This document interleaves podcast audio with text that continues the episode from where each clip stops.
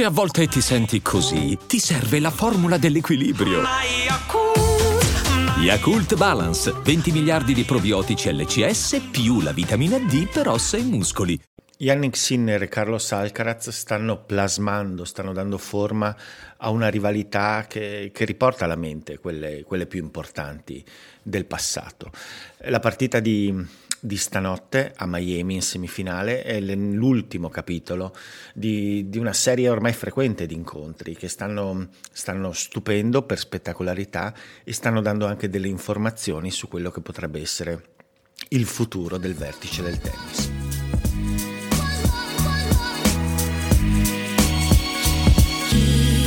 Allora andiamo ad analizzare questa partita eh, perché, perché, ci sono stati appunto un sacco di, di, di elementi che, che ci, ci, aiutano a decifrare questa rivalità in divenire. Eh, lo facciamo in sette punti come al solito e il primo di questi è sicuramente doveroso dedicarlo all'atmosfera che si è andata a creare ieri a Miami. Eh, Miami non è una piazza facilissima da conquistare ma il primo set eh, incredibilmente spettacolare di ieri fra questi due giovanotti ha, ha creato qualcosa di elettrico, di elettrizzante, di divertente e, ed, ed, è stata un'impressione molto forte, almeno a me ha suscitato un'impressione forte perché ha, ha ribadito quanto, quanto, questo sport sia ancora in buone mani, se in buone mani, se le mani sono di questi, se sono le quattro di questi ragazzi di questi due ragazzi qui c'è da stare, c'è da stare tranquilli, insomma, ci sarà molto da divertirsi.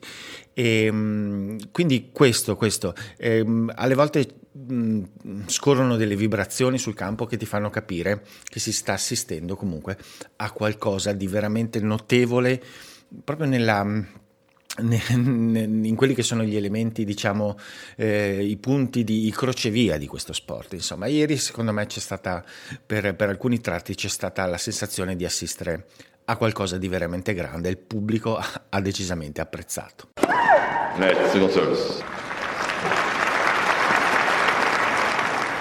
15 love. Il primo set, oltre ad essere stato incredibilmente spettacolare eh, e ondulatorio, dall'andamento ondulatorio, con continui cambiamenti di fronte, in realtà ha racchiuso tantissimo di quello che, che, è un po' lo storico di questi due giocatori, che si sono espressi a un livello tecnico molto, estremamente alto e hanno esposto eh, un pochino le, le, quelli che sono, sono, i loro pregi e i loro difetti. E in particolare è, si è confermata la difficoltà complessiva, cioè il matchup complesso eh, che rappresenta Sinner per, per Alcaraz. Alcaraz alla fine questo incredibile primo set l'ha vinto recuperando da una situazione di 4 a 1, quasi 5 a 1, da vari momenti di difficoltà, è, è riuscito a vincerlo, ma nonostante questo, in, proprio nel primo set, nonostante l'abbia vinto, secondo me si sono esposti particolarmente i punti critici che potrebbero f- rendere questa rivalità molto, molto, molto interessante e, e i loro confronti estremamente equilibrati in futuro. Essenzialmente Sinner riesce a fare una cosa benissimo contro Alcaraz e la sta facendo sempre meglio. Gli impedisce, tenendo un ritmo dello scambio altissimo, gli impedisce di accedere alla possibilità di, di alcuni tipi di variazione. Gli mette una tale pressione che deve reagire più che essere attivo. E questo Sine riesce a farlo in due modi essenzialmente. Quando serve abbastanza bene, cioè quando mette abbastanza prime da controllare sui suoi turni di servizio la situazione e mettere immediatamente pressione, e quest'oggi, forse meglio che mai, con l'aggressività di grandissima qualità in risposta sulla seconda di Alcaraz. E con questo tipo di attitudine prend- ha cercato costantemente di prendere in mano la situazione e di non dare veramente respiro ad Alcaraz riuscendo anche oggi in maniera più qualitativa rispetto al solito a, a capitalizzare poi venendo a rete quando necessario. Alcaraz così facendo eh, viene sottratto per dire della palla corta, in, in molti momenti è complicato giocare la palla corta, ha poco tempo per poter muovere il gioco come riesce a fare assieme all'enorme potenza. Ovviamente Alcaraz è in grado di sostenere, di sostenere, anche questo tipo di gioco, la sua flessibilità, la sua duttilità tecnica è un'arma, però certamente è una situazione è una delle poche situazioni che lo mette un po' in difficoltà, un giocatore con un ritmo altissimo e una grandissima aggressività sulla seconda palla di servizio. eh, perché la seconda palla di servizio è un punto su cui Alcaraz magari ancora non è, non è eccezionale. Questo, questo nel primo set si è visto moltissimo ed è anche Attenzione, questo vale in un certo senso anche per Sinner. Anche Sinner sulle seconde ovviamente viene, viene, costantemente aggredito da Alcaraz. Oggi in generale è riuscito a servire con percentuali migliori del suo avversario e vicine a quelle che, che io ho sempre ipotizzato come essere il suo obiettivo a breve termine sul servizio per salire di livello. E, ehm, però questo, questo, questa, questa, partita, il primo set, ha proprio veramente illustrato quanto possa essere equilibrato eh, il confronto fra questi due e quanto divertente, perché poi dà, dà vita a una grandissima spettacolarità. Net, single service. 15 love. La partita dal secondo set in avanti non è rimasta la stessa, è calata la qualità questi due ragazzotti si, nel primo set si sono spremuti fino all'ultima goccia in maniera un po' ingenua, senza, senza risparmiare energie, senza, senza badare, badare, alla lunga durata e all'inizio del, del secondo parziale c'è stato un, un, insomma, un, evidente calo di qualità tecnica nella partita. In questo, senso, in questo momento però è stato estremamente bravo Yannick Sinner a differenza di India Wells dove ha subito psicologicamente il contraccolpo di aver perso quel set, quel primo set sempre al tiebreak con, con un'occasione a disposizione, in, questo, in questa occasione invece Sinner è stato estremamente bravo a stare, a stare lì, a, a, a, partire bene, a andare avanti di un break, a, a gestire la rimonta, a gestire un pochino di, di, difficoltà fisica e poi a girare un set che, che è stato decisivo. Insomma, ehm, la capacità dimostrata più volte di Sinner di, di, di elaborare dall'esperienza appena passata è, è, assolutamente indubbio che sia stata fatta una riflessione su quell'inizio secondo set a Indian Wells eh, nel post partita in queste settimane e, e, la reazione è stata proprio diversa, voluta, ha, ha, proprio anche faticosamente diversa. Eh, ha, ha, dovuto proprio metterci, metterci molta forza, molta forza mentale, però poi alla fine è qualcosa che ha ripagato. Net, single service. 15 love. Dopo il secondo set vinto, quindi la reazione, eh, una pausa di 10 minuti. Di 10 minuti Carlos Alcaraz ehm, un ta- usufruisce di un toilet break e torna in campo dopo 10 minuti. Eh, ovviamente tutto regolare, i bagni sono lontanissimi all'Hard Rock Stadium e quindi questo sicuramente è inciso, rimane che un, è un regolamento assolutamente discutibile, bisogna ancora accorciare i tempi di queste pause perché, perché sono distorcono un pochino proprio il ritmo, no? tolgono ritmo alla partita, tolgono ritmo ai giocatori, possono, possono, cambiare con qualcosa che succede fuori dal campo quello che poi andrà a succedere in campo. A me personalmente non piace. Alcaraz comunque a inizio secondo set, ecco, smentendo tu, tutte, le, tutte, le, tutte, le, considerazioni sempre fatte, ha accusato fisicamente, eh, probabilmente anche lui per, per, per, delle condizioni climatiche molto difficili è sembrato accusare principi, un principio di crampi e, mentre Sinner in quel momento ha ritrovato decisamente la condizione atletica ed è riuscito a sfruttare perfettamente questa iniziale difficoltà di Alcaraz.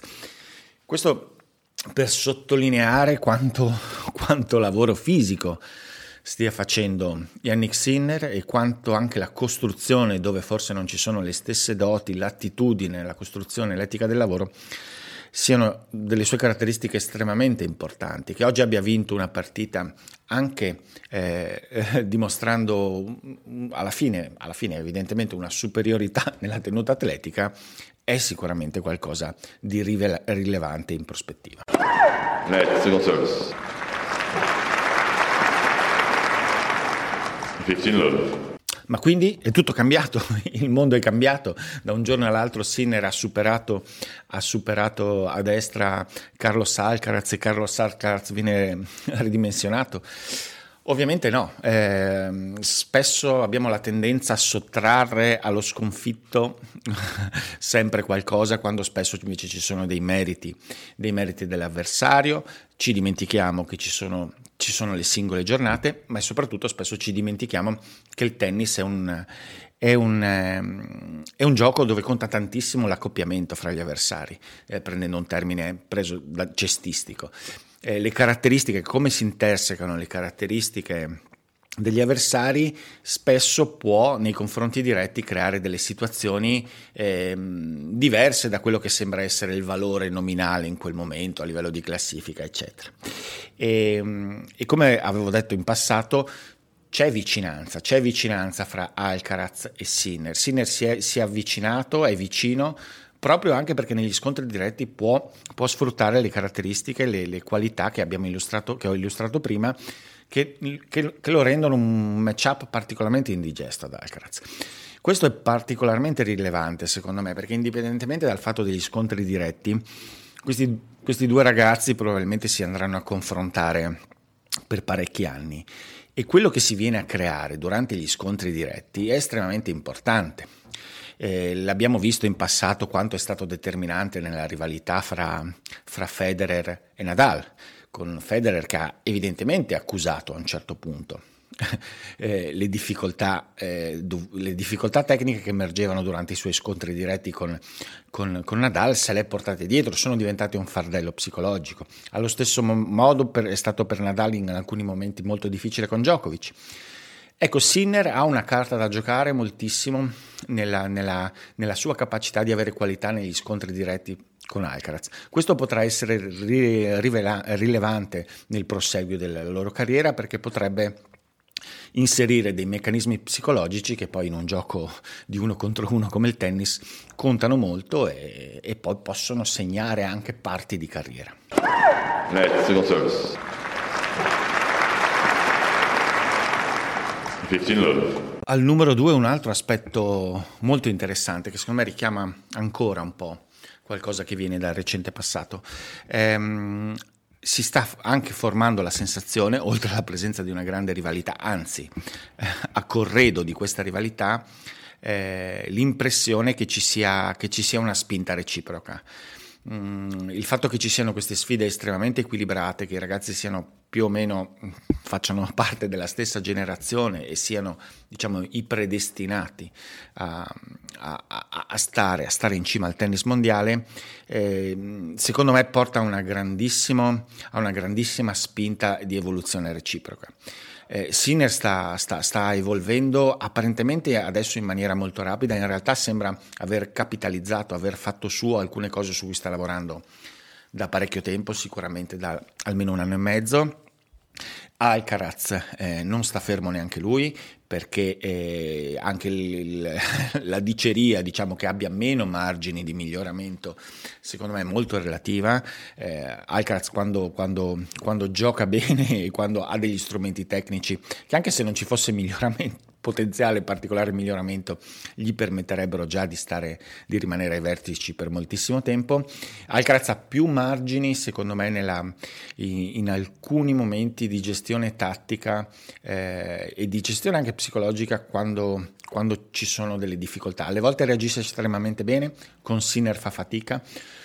Comunque, in generale, sembra che si spingano a soluzioni tattiche e tecniche, ad aggiungere soluzioni tattiche e tecniche di continuo e questo, e questo è, è, estremamente virtuoso perché oltretutto mh, può portare proprio a una crescita di, quasi esponenziale insomma, del loro livello tecnico a cui bisognerà vedere chi sarà capace di, di adeguarsi e quindi di, di, riuscire a seguire questa strada. Net, single service. 15 love. Chiudo con, una, con, un occhio, con un'occhiata al futuro, quello prossimo di Sinner, che sarà impegnato in una partita diversa, ma forse ancora più difficile per lui contro la sua bestia nera Daniel Medvedev, che gli, che gli pone dei problemi tattici non indifferenti. Vedremo, vedremo quanto sarà riuscito a elaborare dalla, dalla sconfitta di Rotterdam, dalla bella partita, ma dalla sconfitta di Rotterdam. E poi quello, quello di, di, questa rivalità. E, um, mi soffermo su un punto, um, un pochino laterale, però penso che sia interessante. Eh, il, una delle, delle, delle cose che, che, che, mi rende più, più ottimista sul fatto che questa possa essere una vera rivalità è prende, prende, vita da un concetto spesso, di cui si sente spesso parlare negli sport di squadra, negli sport soprattutto americani, io ne, insomma è anni che se ne parla nell'NBA. No? Negli sport di squadra spesso si parla di una cosa che si chiama la cultura, la cultura di una squadra, di una franchigia, cioè quell'insieme di, di, di metodologia, di principi di, di ricerca del, del, del risultato del gioco, della costruzione di una franchigia. Eh, che sono sostanzialmente fondamenta poi, del, del, del, sì, poi dello sviluppo della storia di queste franchigie. Eh, si, parla, si, è sempre parlato molto de, della cultura dei San Antonio Spurs, dei Golden State Warriors, della loro capacità di scegliere i giocatori giusti, di, delle, di gestire i giocatori nel modo giusto, eh, di avere pazienza quando c'è necessità di avere pazienza, di costruire eh, momenti di costruzione della squadra e altri momenti invece dove si va alla ricerca del titolo. Eh, eh, tutta una, una, filosofia legata appunto a che tipo di giocatori scegliere, eccetera. Ovviamente questa, quello che faccio adesso è una forzatura nel tennis, eh, non, non, c'è, no, o almeno secondo me non c'era la possibilità di avere qualcosa di simile. I giocatori sono delle entità finite, quindi non hanno una storia infinita come le franchigie, ehm, sono, sono sostanzialmente dei degli individui singoli che però poi a un certo punto, soprattutto negli ultimi anni, in realtà creano, creano una sorta di team attorno a loro, piccolo, comandato completamente da loro, finito, nel senso che a un certo punto non ci sarà una vera e propria eredità, quindi la loro carriera sarà autoconclusiva da questo senso, però in realtà all'interno di, della creazione di questo, di, questo, di questo team di lavoro si intravede quella che più che si potrebbe definire sì, una cultura, ma soprattutto un'etica, una metodologia nel lavoro e nella visione della propria carriera. Ecco, Sinner e Alcaraz hanno questa cosa sviluppatissima.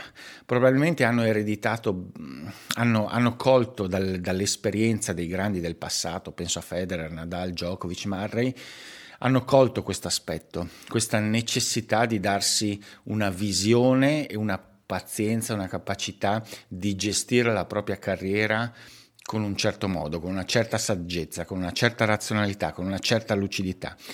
E nel, in un mondo che reagisce in maniera isterica come quello del tennis, dello sport in generale, del tennis anche di più, è una qualità enorme e credo che possa essere garanzia, insomma ovviamente al netto di tutto quello che può succedere in una carriera, del fatto che questi, questi due giocatori esploreranno moltissimo del loro potenziale, probabilmente lo faranno assieme.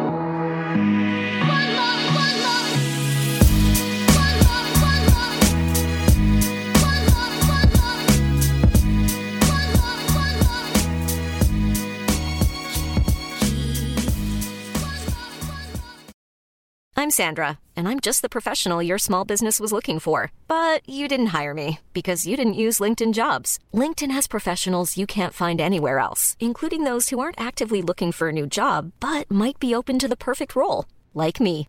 In a given month, over 70% of LinkedIn users don't visit other leading job sites. So if you're not looking on LinkedIn, you'll miss out on great candidates like Sandra. Start hiring professionals like a professional. Post your free job on linkedin.com/people today.